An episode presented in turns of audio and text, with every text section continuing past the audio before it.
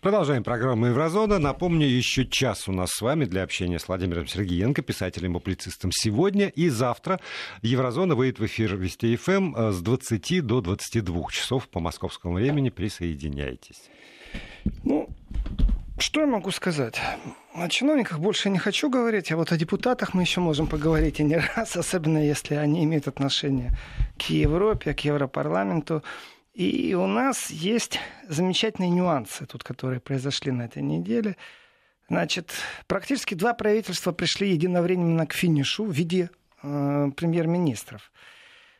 Это Испания и это Каталония. При этом э, я очень был удивлен, когда я посмотрел, кто такой новый премьер э, Испании.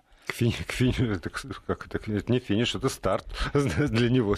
Ну, я имею в виду формирование, формирование. формирование всего этого. Дело в том, что ну, с Каталонией вообще все понятно. Понятно. Пусть Димона нету, там, и как-то нужно выкручиваться из ситуации.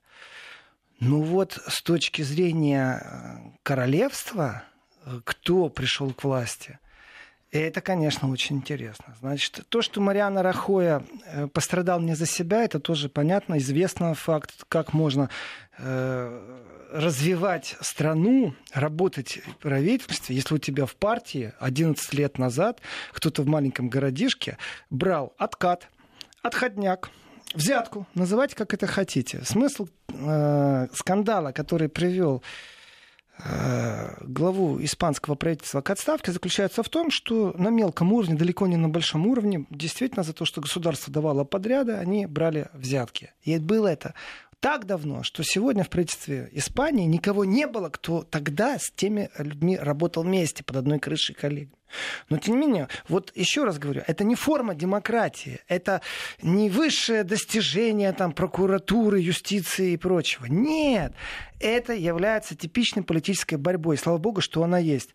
Споткнулись, сделали ошибку, получаете. А дальше во время борьбы сможете стреляться. Не смогли, провалили голосование, пришел кто-то новый. И, конечно же, Педро Санчес – это имя нам ни о чем не говорит. Мы вообще не знаем, кто это, что это. Он ничем ярким э, не прославился, ничего не говорил про Россию. Трампа пока еще не критиковал. Так, чтобы громко выступить э, против Терезы Мэй, тоже не слышал. Или наоборот поддержать. То есть политик для меня абсолютно неизвестный, новый, за которым надо наблюдать. Но есть одно четкое наблюдение, которое уже можно сказать. Дело в том, что он пришел власти благодаря поддержке лоскуткового механизма. Вот одеяло, которым будет сейчас накрыто правительство Испании, это абсолютно из разных кусков. Притом в том числе, хотите верьте, хотите не верьте. Там есть маленький кусочек в этом большом одеяле, э, который действительно представляет Каталонию в виде идеи сепаратизма. То есть как это все запутано, но они перевели к власти сейчас человека. Вот вдумайтесь, конфликт был какой? Каталония объявляет о том, что она независима. Э, на что центральная власть, которая является структурой монархии для управления государством, скажем так, она говорит, ребята, вы даже голосовать не имеете, вы референдум не имеете права делать. Все это незаконно, урны изымаем. Кто там у вас самый умный? Ну, давайте сейчас из-за того, что он выделил деньги из бюджета на то, что нужно голосование проводить и вот это вот э, делать э, процесс и механизацию процесса, выход Каталонии из состава э, все-таки монархического объединения – то это будет растрата. Поэтому мы сейчас его за растрату, а не за его политическую деятельность. Вот какие они хитрые. Начнем сейчас э, искать, бегать за ним и в тюрьму посадим. Все хорошо, все замечательно, все все понимают. И тут вдруг к власти то есть, э, э, придет человек, который в том числе поддерживает партию, которая э, где-то имеет отношение, симпатизирует, скажем так, к понятиям сепаратизма. Итого, вывод. Что мы сейчас будем наблюдать в Испании? Значит, в Каталонии есть те, кто тоже пришли к власти. Э, это новое правительство, которое абсолютно ну, ничем не отделяется от Пучдемона. Вот. Э, а центральная власть в том числе несет с собой элемент, что она держится на плечах тех, кто имеет отношение к этому сепаратистскому движению. Даже если это на уровне симпатии. Даже. Но ведь это сепаратистское движение э, вошло в коалицию и поддержало эту кандидатуру. Ну и левые популисты поддержали. Вот. И мелкие парламентские группы, которые представляют интересы там бахских сепаратистов, э, каталонских сепаратистов, там левые, правые. То есть это действительно такое гремучая смесь, это коктейль. А я вам скажу простую вещь. Когда мы говорим коктейль, это в принципе эфемизм, потому что является слово европейское. А есть такое понятие, вот чисто в русском языке сейчас все все поймут, все станет на свои места. Это ёрш. Не коктейль, а ёрш. Когда смешиваются напитки разной крепости, это так модно в барах называть, на европейский иностранный манер, коктейль. На самом деле это ёрш. А от ёрша у неподготовленной публики будет похмелье, гарантирую. Если смешать несколько крепких и слабых напитков вместе. Крепкие напитки — это партии, крупные. Мелкие напитки — это фракции, которые там ультралевые, ультраправые, э, просто правые, просто левые, каталонские сепаратисты, баские сепаратисты, кого там только нет. Все они находятся э, в одном стакане, который называется «Новый премьер Испании». Похмелье, если ты не подготовлен, а он не подготовлен, будет тяжелое если ты не сможешь договориться со всеми. Ну, давайте так. Фракция сепаратистов, из, которые баски, они же много не хотят. Там им язык подавая обязательное образование. Вот каталонцы вещь другая. Кроме языка, они хотят прозрачность коррупционных э, схем из прошлого, сделать так, чтобы эта прозрачность перешла в полное отсутствие ситуации, когда можно рассматривать коррупционные вопросы. Э, каталонцы считают, что не кормят всю Испанию? Считают. Э, они считают, что каталонский язык у них должен быть главный. Считают. То есть те группы, которые в парламенте поддержали нового премьера, они э, теперь будут от него требовать что-то назад. Бац на бац. Мах на мах. Ну, конечно. И э, если мы тебя поддержали, ты стал премьером, то ты давай хоть что-то сделай в нашем направлении, иначе мы перестанем тебя поддерживать. Что такое перестать поддерживать? Ведь уже поддержали, уже премьер-министр, уже же может наплевать. О, нет, ребятки. Эффективность правительства заключается не в том, что ты сел в кресло, а в том, что твои законы, реформы, запросы поддерживаются парламентарским большинством для того, чтобы они вступили в силу если они не поддерживаются, то тогда ты бессильный премьер-министр, ты бессильный президент, ты руководитель государства. Ну, ты бессилен более просто. того, мы же видели по, по, на примере Италии, например, как если разваливается коалиция, то и премьер-министр тут же перестает быть премьер-министром. Да, а как, как, а как красиво все. Не, я понимаю, Италия это особый вариант. Не, ну, в принципе, Италия. механизм все, все Но механизм же, именно да. в том и есть, что если лоскутковость, вот этот вот коктейль Йорш э, не удерживается, почему? Потому что не договорились, то нету механизма, не просто как удержаться у власти, а нету просто руководить. Ты не сможешь ехать на этом автомобиле, который называется государство,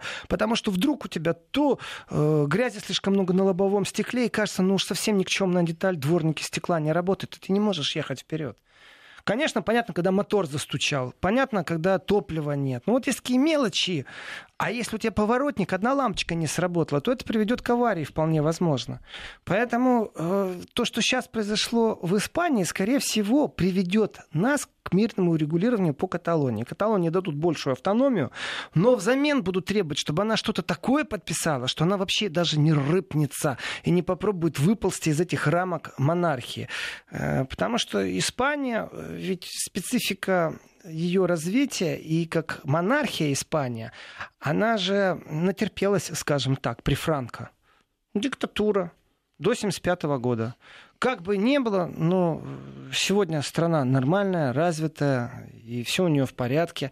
И еще в те времена сепаратизм это в принципе не сепаратизм, а как определенная свобода, как глоток свободы. Ведь то, что было 300 лет назад или 400, когда Каталонию присоединили после Большой войны, это одно дело. Это просто исторический корень или такое вступление, преамбула для красивой речи в парламенте. А то, что совсем недавно, вот Франко, это 75 год, окончание его правления. Это... Ну, то, что было в, в гражданскую люди. войну, той, в той же Барселоне. Про это О, Да, поэтому они имеют право на свой глоток свободы. И этот свобод, глоток свободы очень сильно подогревается и удобряется, я не постесняюсь это слово сказать, именно коррупционными скандалами. Именно благодаря этому коррупционному скандалу, в принципе, и, и вообще все произошло. Так что посмотрим на Испанию, как она сейчас будет развиваться. Я говорю, что смысл очень простой. Они начнут выстраивать линию, в которой они договорятся и найдут общий язык. И скажу еще такую вещь. Это будет иметь только внутри испанский э, уклон. Не будет иметь никакого отношения ни к политике Евросоюза, не будет иметь никакого отношения там, э, к протекционизму, к войне торговой США это будет только чисто испанская игра. То есть она не интересна ни Германии, ни России. Она никому не интересна. Вот что России интересно, так это о том, что НАТО вдруг решило, что нужно усилить оперативную э, переброску 30 тысяч военных служащих в случае конфликта. И вот здесь становится интересно. 30 тысяч военнослужащих НАТО, потому что у нас тут э, много что интересного происходит. И о том, что соответствующие планы разрабатываются, я так вот от Испании сразу перепрыгиваю к НАТО. То, что интересно России, что интересно Евросоюзу. Э, вчера сообщили о том, что вот есть новая такая теория. И эта э, новая теория, вот они посчитали, они это НАТО. Я скажу, что НАТО не является стратегическим партнером России, это эфемизм не является НАТО стратегическим партнером. НАТО является потенциальным врагом на сегодняшний день. Вот так я сформулировал бы фразу. И э, здесь эфемизм не эфемизм. Почему потенциальный враг? Потому что потенциальный друг не будет думать о том, как в случае конфликта 30 тысяч военнослужащих оперативно перебросить куда? В зону конфликта. А для этого что будут делать? Расширять инфраструктуру, э, мосты, эстакады, туннели, в которые не впишется э, э, такой грузовик-тягач, сверху на котором стоит танк или бронемашина. И куда это все будут перебрасывать? На границу с Российской Федерацией. Из этого делаю вывод, кто это? Стратегические партнеры, не надо мне эфемизмов. Пусть они заберут вначале танки из, из зоны 130-километрового радиуса, который можно начертить вокруг Санкт-Петербурга. Нечего им там делать. А с другой стороны, вот смотрите, собрались сегодня премьеры стран Балтии и Польши в Таллине. Обсуждать э, формальная повестка дня совместные проекты Еврокомиссии по бюджету до 2027 года и предстоящий саммит НАТО. И вырабатывают позицию, которую озвучивают, и э, приходится учитывать мнение этих стран. А, а мнение там по поводу того, что ах, ах, ах, как страшно, очевидно. Я здесь скажу, вот если с точки АКК, с точки зрения скороговорок, то для меня существует несколько таких тяжелых э, фамилий, которые даже запоминать не хочется. Уж если говорить о карликовых государствах, то запомнить их президентов, их лидеров, которые ничем не прославились, кроме громких заявлений того, что «ах, боюсь, боюсь, и сделать все, что угодно в моей стране, только чтобы у меня были войска», то, конечно же, э, вот с этих скороговорочных, тяжело произносимых фамилий, которые тяжело и произнести, и запомнить, как этот... Хотите, АКК. произнесу? Да, э, здесь есть еще такая вот э, Притом произносить намного легче, но запомните, я честно говорю, я ее забуду через пару лет. Я даже, может, через неделю ее забуду, потому что я не жду ничего от этого политика, ни нового, ни интересного. Вот они собираются, страны Балтии, там министры и не министры. Значит так, президент Эстонии Керсти Кальюлайд. Вот Керсти Кальюлайд. Кальюлайд. Кальюлайд Керсти. В принципе, тоже, чтобы долго не думать, если уж немецкого политика действительно часто все называют АКК, то это можно назвать просто КК именно по этой ассоциации. Так вот, Керсти Кальюлайт считает, что есть примеров достаточно Украины и Грузии, и поэтому нужно называть вещи своими именами. То есть война есть война, оккупация есть оккупация. Вот, она прямо настаивает. Я себе представляю, вот сидят эти министры, не министры, собрались, натовцы, стратегические. Вы их называете стратегическими партнерами, а я их такими называть не буду. Так вот, сидят они и рассуждают на разные темы. И вдруг встает президент государства – государства, его голос слышен, равный среди равных. Денег у Евросоюза не сосет. Свою землю готов раздать, смотрит на Литву и думает, почему у них есть немецкие леопарды, а у меня еще нету. Но в случае чего, они же могут и ко мне приехать аж в течение там трех часов, а если мы построим сейчас широкий автобан, за чьи деньги? За евросоюзные деньги. То это же здорово. Что нужно для того, чтобы построили? Нужно сказать, что нам тоже страшно жить рядом с Россией, потому что война есть война, война, оккупанты есть оккупанты. Давайте э, не будем называть вещи своими именами. И вот Керсти Кальюлайт скажет это. Она же глава государства. Глава государства. Имеет вес. Имеет вес. И что? И что? Факт есть факт. Если НАТО рассматривает о том, что нужно создавать новые штабы, которые будут созданы, и к концу месяца, я думаю, этот проект будет основательно уже заложен. Это не просто краеугольные камни, это структура, и дальше машина будет двигаться. Дальше инфраструктурно будет много что меняться. В этом отношении, давайте так, как противник, давайте рассмотрим сейчас не как противника, а как инфраструктуру, которая должна развиваться. Действительно, дороги будут лучше. Отличная новость, скажу я вам вроде бы как будут делать под танки, под артиллерию, под переброску пехоты. Наверное, еще сделают какие-нибудь железнодорожные пути с какими-нибудь составами новыми. И тоже будут перебрасывать технику. Ну, не все же на колесах вести. Значит, из какого-нибудь голландского поселка, где базируются голландские бронетранспортеры, а также, там, скажем, полбатальона голландских солдат, которых нужно срочно перебросить. Куда? В Испанию? В Турцию? Нет, под российскую границу. И вот сейчас будет выстроена новая ветка железнодорожная, новый автобан, укрепят мосты. Это замечательная вещь, это раз. Теперь давайте посмотрим тоже правде в глаза. Так как они кричат, то паранойя не как диагноз, а с точки зрения простого европейского обывателя. А если он думает, а вдруг это правда? Ну, действительно, а вдруг сейчас у нас тоже Россия какой-нибудь поселок заберет. И там другой риторики же не существует. Там никто не говорит, Крым вернулся. Там говорят, оккупировали. И нужно понимать, что когда политик выступает против эвфемизмов, это является редкостью. То же самое, что я говорю, что не стратегические не партнеры, это уже эфемизм, изжил себя этот эфемизм. Нужно четко говорить, что в холодной войне нет стратегических партнеров, есть э, противостояние и противники. Пусть они холодные, слава богу. И в этом отношении Керри Калюлайт, она права, конечно же, что давайте называть вещи своими именами. И если вы готовы предоставить свою страну под базы, то знаете, что в случае конфликта вам эти 30 тысяч человек не помогут, потому что одна ракета будет лететь к вам не 40 минут, а минут 10, притом остановить ее не в состоянии ни радар в Польше, ни даже если вы десятки радаров поставите у себя, тем самым вы свое население в игре больших геополитических интересов, больших стратегических партнеров, партнеров, э, именно больших игроков на этой планете, себя, маленькую страну, ставите на удар. Так бы вы же себе жили мирно и сказали бы, мы страна неприсоединения.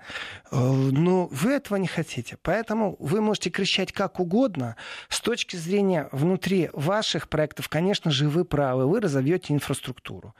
Если нужно будет построить новую скоростную дорогу, у вас появится тоже замечательная вещь. От ваших портов, от ваших морей что-то быстро доставлять для простых торговых коммерческих целей куда-то, например, в Афины. Почему бы и нет? Если, хотя Афины вряд ли присоединятся к этому проекту в контексте, потому что неинтересно ремонтировать дороги в Афинах, потому что Афины не на границе с Российской Федерацией.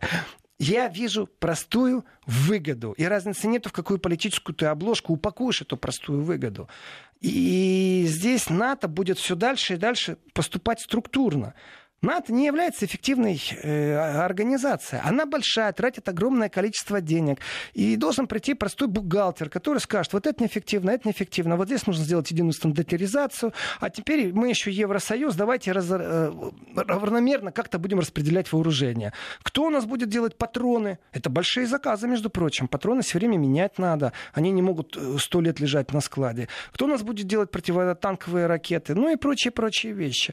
И когда будет общий стандарт стандарт, вполне возможно, что это опять приведет вот к таким э, простым экономическим объединениям структурным. И здесь, конечно же, карликовое государство имеет всего лишь навсего такой маленький свой интерес. Знаете, маленький гешефт. Большие страны друг с другом находятся в в таком, этот как это называется, вот когда руками пробуют положить друг друга. Армрестлинг. Армрестлинг, вот. Э, политический армрестлинг, а маленькие страны в этот момент думают о своих дорогах. Хорошо это, это ужасно, если честно. Это катастрофически, потому что 30 тысяч э, таких оперативных войск, это оперативных войск, если будут перебрасывать, там же еще как стоит. Ведь 20 тысяч уже вроде бы как согласились, что 20 тысяч вообще должны на постоянной основе находиться. То есть к 20 тысячам должны оперативно перебраться 30 тысяч. Теперь что у нас в ближайшее время начнется? Начнутся учения. То есть каждый раз слева направо, справа налево будут приводить в готовность. И того, э, там эти стоящие шесть подводных э, лодок на причале, которые не плавают, немецкие, это одна история. Ну пусть и стоят, пусть ржавеют живет, господи. И слава богу, так им и надо. А, а вот с точки зрения переброски оперативных войск, группы войск, все это ведет только к одному – это не к миру ведет, это не к прагматизму. Эта риторика, она по инерции еще будет пару лет, конечно, идти. Здесь можно смотреть и наблюдать, что будут другие политики карликовых государств говорить, у которых, да, есть право голоса, есть право слова, они имеют право на свое мышление, и они спекулируют всего лишь навсего. Ну а денег-то на строительство дороги нет, а, получить, а получить надо.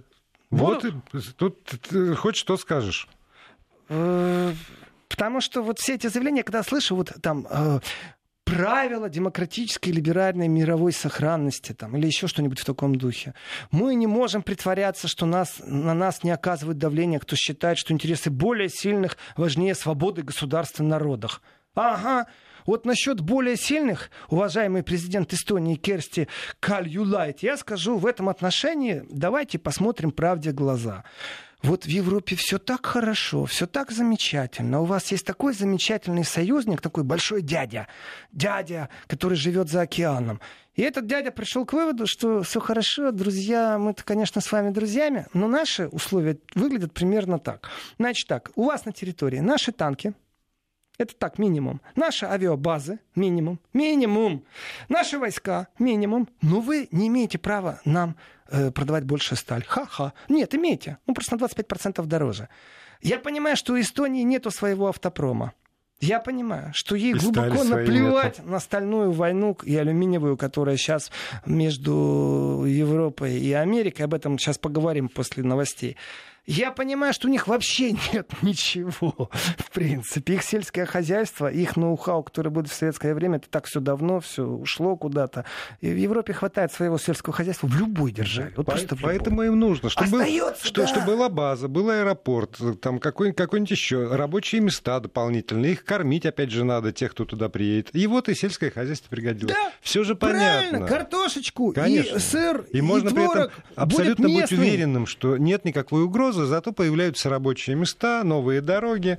Э, Богом судья. Опять же, куча не, мужиков я ее, приезжает. Вот я ее понимаю как прагматик, если да? честно, я ее понимаю. Я бы своему государству, даже своей фирме, я бы тоже пришел, был бы у меня такой инвестор, я бы сказал, вы знаете, ой, боюсь. ой, у меня тут трейдеры захватывают денег, дайте. И что? Дадут денег, спасибо. Не дали, ну ладно, номер не прошел. Здесь дадут денег, абсолютно прагматичная политика. Это бизнес, а не политика, все лишь навсего. Тем более, чего волноваться? Все же знают, что ну, что, что все ради, ради гешефта. Ну да, только вот разница простая. Никто не говорит, что Россия может испугаться того, что сейчас 50 тысяч или 30 тысяч будет так легко. Раз-два и на территории России. И никто не объясняет, что Россия в ответ сделает. Вот никто же этого не объясняет Но бедным Путин, европейцам. Путин предложил э, защиту Европе. Если так боятся, то мы поможем вот молодец. с обороной, вот сказал он вот правильно он предложил, если они так боятся. Да, у нас новости, и после этого продолжим. Владимир Сергеенко остается в этой студии. Если у вас есть вопросы или соображения какие-то, 8 903 176 363 в WhatsApp и Viber. Продолжаем программу «Еврозона». Еще, наверное, минут 20 у нас сегодня есть. Владимир Сергеенко, писатель, публицист, автор ведущий этого цикла здесь в студии. Наш координат вы знаете. Если э, есть вопросы, задавайте. Но вы, Владимир, говорили, что хотите прокомментировать э, очередной виток торговой войны. Или, да, ст- или официальный точку. старт. Про войну в торговую обязательно надо говорить, потому что это вопрос очень широкого э, поля, и интересовать он должен практически сейчас всех. Э, дело в том, что евро по отношению к доллару, вот такая простая вещь. Вот интересует ли граждан России, как себя чувствует рубль по отношению к доллару или к евро? Конечно, интересует. Конечно. А интересует ли э, граждан России, как себя чувствует евро по отношению к доллару? И что на это влияет? и как будут эти механизмы регулировать. И тут такое, тут такое начинается, но прежде чем я перейду к торговой войне, которая имеет такие широкие корни, это прям даже э, любо-дорого смотреть, как некоторые поступают в этой ситуации, или как наоборот, как некоторые прозевали. И так, как болельщик может сказать, ах, промахнулись, или о, попали наши хорошо э, поворотом, красивый удар. Я все-таки хочу поставить точку насчет НАТО. И дело в том, что согласовывать атом, э, согласовывать вот все по поводу НАТО, расширения, это будут, конечно, что министры обороны, все это будет 11-12 июня, встретятся они в Брюсселе. И, ну да, стало уже известно, что именно в немецком городе Ульм, это Баден-Вюртемберг, будет открыт новый командный центр НАТО. Так что э, не дремлет НАТО, развивается, расширяется. И я так скажу, если кто-то думает, что НАТО это очень такая э, никакая посредственная организация, э, я скажу, что этот монстр вдруг э, ожил. Да, действительно, он был уже такой заспанный, медленный, еле шевелящийся. И здесь я вспоминаю очень так всегда с юмором воспринимаю, это когда Рогозин работал представителем России в НАТО, когда он покидал свое рабочее место, он, и он им в подарок посадил три тополя эти тополя как символы. Ирония, конечно, хорошая, скрытая. Ну, такая в стиле Рогозина, конечно. И а в этом как, отношении... Какая в этом ирония? М? Какая в этом ирония?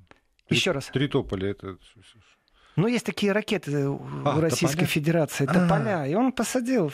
Это не а три меня... тополя на плющихе. Вот, у меня перед глазами Доронина, думаю, господи, что Нет, не три тополя на плющихе. Есть ракеты, тополя замечательные. И в этом отношении, конечно, э, ирония была очень сильная и очень правильная. Ведь э, НАТО, в первую очередь, это военные. Военные, они системные. После того, как министры иностранных дел, главы правительств договариваются, они действительно начинают воплощать то, что предписано. И в этом отношении, то, что в этом месяце произойдет буквально через 10 дней, министр обороны, это уже та стадия, после которой механизм запущен будет и пойдет. И, ну что, мы увидим дополнительное вооружение на границах с Россией, однозначно. О том, что Россия может вдруг испугаться, об этом на Западе не думают. Честное слово, они рассуждают только, что им страшно. Но это вот именно благодаря э, постоянному подвываниванию карликовых государств. Вот действительно, подвыванию именно в инфопространстве. Не хочу я больше говорить о НАТО, э, хочу говорить о другой вещи. Это о торговой войне. Торговая война, все, идет полным шагом. Тут говорить не о чем. Э, Канада ВТО жалобу подает, Европейский Союз ВТО жалобу подает. Э, и, знаете, такой простой, очень интересный момент. Вот очень простой. Э, есть третья экономика в Евросоюзе, после того, как Великобритания вышла, это Италия в которой политический кризис, и которая в первую очередь очень сильно зависит от того, как будет реструктуризирован долг Италии. Об этом говорят мало. И в этом отношении колебания евро-доллар, которые и так происходят из-за торговой войны, которые, поздравляю Запад, они дошли, что они такие... Вот они, кстати, стратегические партнеры. И они дошли до той точки, когда партнеры друг другу улыбаются и делают гадости. Они только за спиной уже открыто. Так вот, э, разница, например, между Грецией. Греция не является ведущей экономикой э, Евросоюза, а Италия все-таки третья экономика. С большим или маленьким отрывом от Германии и Франции, но она третья, в отличие от Греции. А теперь я сейчас просто неожиданно скажу вещь. А ведь у нас суммарная задолженность Греции всего лишь навсего, вот всего лишь навсего, это 320 миллиардов. 320 миллиардов евро. И э, острая фаза кризиса, она уже позади насчет э, Греции. Значит, есть такой фонд, стабилизирующий фонд СМ, и он, в принципе, вот так вот пальцем щелкнет, раз, и в секунду долг Греции может закрыть.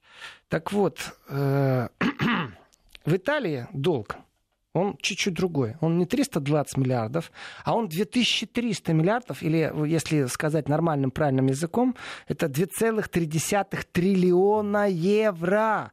Это вам не шутки. Если Италия начнет сыпаться, евро обрушится. А здесь, дорогие мои, это тот инструмент, о котором мало кто говорит. В торговых войнах что происходит первое после обмена э, государственными пошлинами? Вот это такой сильный удар. На самом деле представьте себе ринг вот решили подраться между собой два партнера по правилам. Они действительно стратегические партнеры. Европа и США абсолютно. И когда известно, что будет драться Европа и США, первое, что делается, это выбирается место. Например, второе – это правило. А третье – это Поехали. И вот здесь нужно рассмотреть некоторые механизмы. Почему я сейчас говорю об итальянском долге? Почему я говорю о колебаниях евро по отношению к доллару? Или, наоборот, доллара по отношению к евро? Давайте просто на одну секундочку заглянем в Китай. На одну секундочку. Самая главная претензия, которая Китаю все время выставляется, что Китай искусственно держит заниженную валюту, свою собственную. Юань занижен сильно.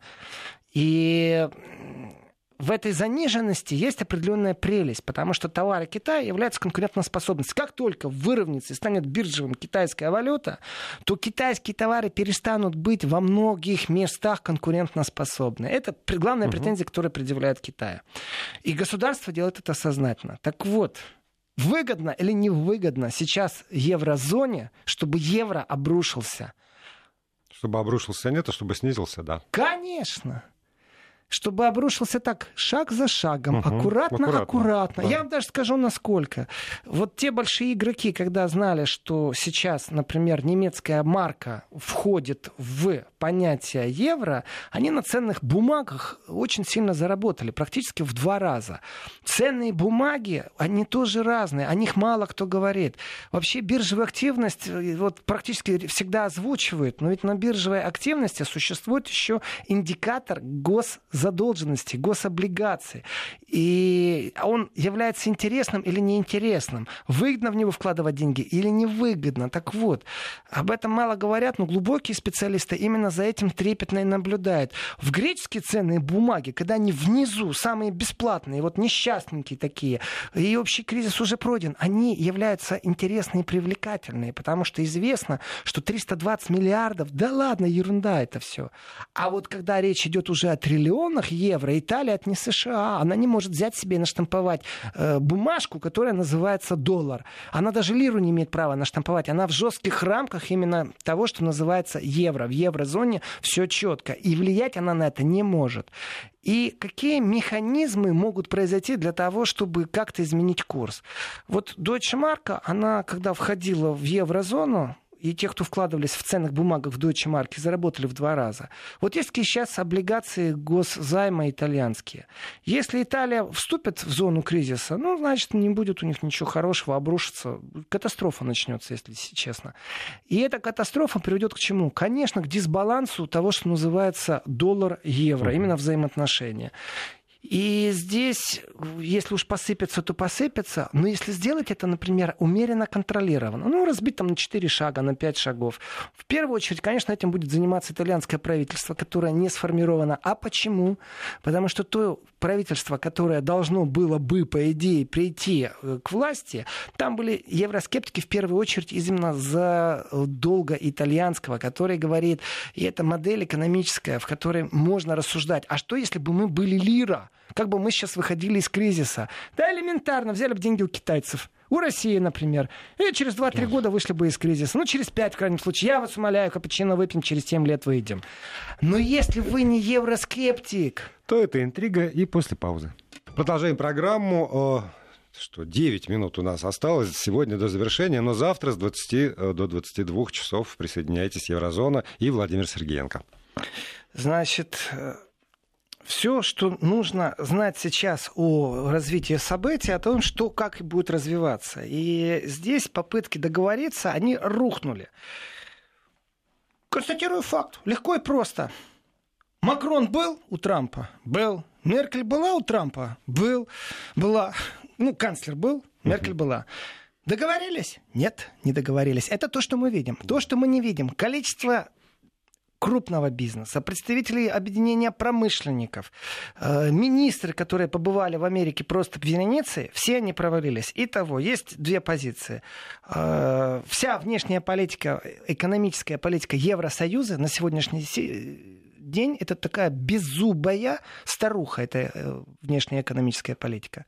И эта беззубая старуха, такая вот карикатурно страшная, у которой даже нет временных зубов переживать то, что сейчас ей преподносит Америка. То есть она нулевая, с ней не считаются, она бессильна. Это факт. Все, точка, баста. И теперь нужно включать план Б. План Б здесь огромное количество. Давайте так, рассмотрим простые варианты. А давайте напечатаем сейчас кучу евро, деньгов то, и раздадим дадим? Часть на дорогу дадим Литве. Да я вас умоляю. Они там 180 миллионов вроде бы посчитали, хотят через этот э, Центр объединенной защиты европейский э, вдоль границы поставить сейчас везде так камеры усиленно. Я не знаю, что они так переживают, но деньги они получат на это дело. И действительно там 300 километров или сколько границы будет усилено. Хорошо. Ну, напечатали 300 миллионов. Еще там, там давайте так, на вскидку, полтора миллиарда улучшим дороги, ну, вот эти восточноевропейские. Ну, на что еще деньги? А деньги нужно на то, чтобы конкурентоспособность в борьбе с США сохранить. Ведь очень просто. Если сейчас перейдет вся сталелитейка, ведь нас присадили на сталелитейку, вы даже этого не заметили. Э, ведь можно все поручни делать деревянные. Это же замечательно. Экологически чистый продукт. Ну, менять его регулярно можно. Это значит, что лесоспилки, лесосплавки, все, что связано с лесоповалки, вот все, что леса и продолжение второе слово будет работать. Но моду начал Китай, после Китая подхватила Европа, плюс, понятно, автопром, автопром и еще раз автопром. И здесь что можно сделать? Напечатать евро, который будет субинвестировать. Но это запрещено в ВТО. Прежде чем ВТО вступает в конфликтную зону, а там оштрафуют, и штраф придется выплатить, то нужно самому попробовать оспорить. Значит, Канада уже пожаловалась. Все, Канада уже первая побежала на перегонки, уже подала во Всемирную торговую организацию жалобу на введение. Э, это вот стало известно в ночь на субботу. То есть события вот актуальные. Это такие стратегические партнеры. И сталь алюминий для Евросоюза это же вещь тоже очень-очень важная. Почему? Потому что сейчас в, э, в Америке произойдет простая вещь. Произойдет удорожание всех европейских товаров. И дальше я смотрю на этих партнеров стратегических, прям любую семью. Это же надо так они в ответ, вот Европа, то есть Россия под санкциями придумали почему. А здесь они обмениваются любезностями. Ведь Европа сейчас находится под американскими санкциями. И в ответ Европа вводит политические санкции экономического толка. Или экономические санкции политического толка. Как хотите, в данном случае переменное ну, место как? Слагаемое ну, только чуть-чуть санкции меняется. никто не говорит. Торговые и... пошлины. Э, ну, это эфемизм. Давайте правду говорить. Я сейчас как э, как публицист, Президенты публицист. маленьких карликовых государств призываю к тому, чтобы называть все своими именами. Зачем нам все время прикрываться эфемизмом?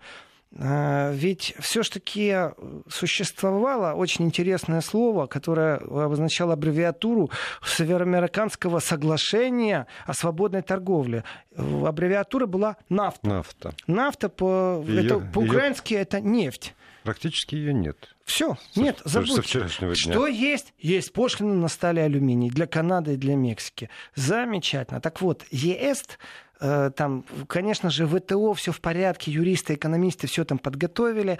Но ну, я хочу процитировать простую вещь. Это значит, кто-то говорит Юнкер, кто-то говорит Юнкер. В любом случае, человек, который на видеоматериалах иногда виден под легким шофе, и он крупный политик, скажем так, он сказал, что это плохой день для мировой торговли. Но в то же время, в то же время комиссар ЕС по торговле Сесилия Мальмстрем Э, нет, это она сказала, что это плохой день для мировой торговли, а Юнкер как раз сказал, что а мы не стесняемся говорить, что это политические санкции будут в ответ. Только слово санкции они избегают. Ведь э, они посмотрели, как поступает Америка. Аналогию провожу и не стесняюсь. Америка открыто заявила, мы смотрим, кто дружит с Путиным, мы против них вводим санкции. Мы их предприятия начинаем по кругу гонять. Ведь врут Врут. Угу. Почему врут? Потому что они не против друзей Путина вводят, они вводят против крупного бизнеса, который стал доминантным на мировом рынке. Это абсолютно такая беспощадная экономическая борьба. Но они же не могут сказать, слушайте, ребята, знаете что, мы сильные, наглые, доллары печатаем безразмерно, но мы не можем об этом сказать. Вот мы прибегнем к фразе «это друзья Путина». В данном случае что сделала Европа? Европа отзеркалила действия Америки. Европа открыто открытым текстом вводят санкции против тех, кто поддерживает Трампа. Ура! Я Ябаду научили, танцуем ламбаду. Научили Европу, как правильно действовать, как правильно вводить санкции. Европа открытым текстом говорит, что это политическое решение. Не экономическое, а политическое. А что значит того, кто поддерживает Трампа? Ну, есть штаты, ну, есть э, определенные штаты в Соединенных Штатах Америки, ну, те, которые поддержали Трампа, ну, те, которые выпускают виски, ну, те, которые штампуют джинсы, именно эти товары попадут под э, санкции европейские. А, то, есть, то есть не просто американские товары, а товары, Нет, произведенные это, не, в конкретных е- штатах. Да, да, в том-то да. и дело, что если бы объявила Европа, вы знаете, мы вот посчитали с точки зрения ВТО и вообще всемирных правил, во-первых, так, друзья так не поступает. И мы тебе это говорим как друзья. Забудьте Европа. У вас даже суверенитета нет. Вы не то, что не друзья. Второе. Если вы решили, что вам надо повоевать с Америкой по-честному, давайте я сейчас прибегну к этому замечательному слову, по-чесноку, то тогда вы бы объявили, что все, беспо... вот все подряд товары из США подлежат такому-то налогообложению и добавили добавочную стоимость. Ну, например, там процентов 25. Нет, зачем? 12, потому что все подряд. Все, полностью весь комплекс. А, но вы же что делаете? Вы делаете избирательным санкционным правом свое поведение. И вы действительно отражаете, и об этом практически никто не говорит, что это отражение модели. То есть да. в глаза говорить одно, на деле действовать по-другому. Так вот, Европа, она говорит о том, что мы рады, что это именно так происходит, именно политически. И, ребятки, вы тут решили нас наказать по полной, так мы не накажем вас как страну. О, нет. Мы избирательно сейчас накажем тех, кто поддерживает Трампа. Вот вы такие умные, вы его поддержали, нате вам пилюлю. Так это экономика или это политика? Это политика или это экономика? Что это такое? Вот в отношении России, когда происход... происходило становление, вот этот путь, маршрутная карта, объявляли уже заранее. Ведь не объявили всю полностью э, концепцию российского бизнеса грязные, нехорошие. Они избирательно взяли тех, кто им интересен в глобальном производстве – ну, того же Дерипаски, интересен им. Почему? Потому что мы хотим войти в этот крупнейший рынок мирового э, капитализма, мировой индустрии. И скажем, что он друг Путина. Алло, здрасте, это друг Путина, поэтому санкции. Или это алюминий, поэтому санкции. Вот то, что я сейчас вижу, они э, в Америке придумали определенную вещь. Объявлять одно, делать другое. Ну, нас же не проведешь, вот нас, европейцев. Поэтому европейцы сказали, вот мы абсолютно по такому же принципу. Спасибо что научили. Вы великие учителя. Я вас поздравляю. Мы вошли в фазу борьбы с протекционизмом. Теперь вот там осталось не так много времени. Ну, нужно не, рассмотреть. Не осталось. Очень простой момент. Вообще а не вот осталось. если на ход Европы США сделает новый ход, вот тогда эту машину будет тяжело остановить. Об этом завтра. Завтра.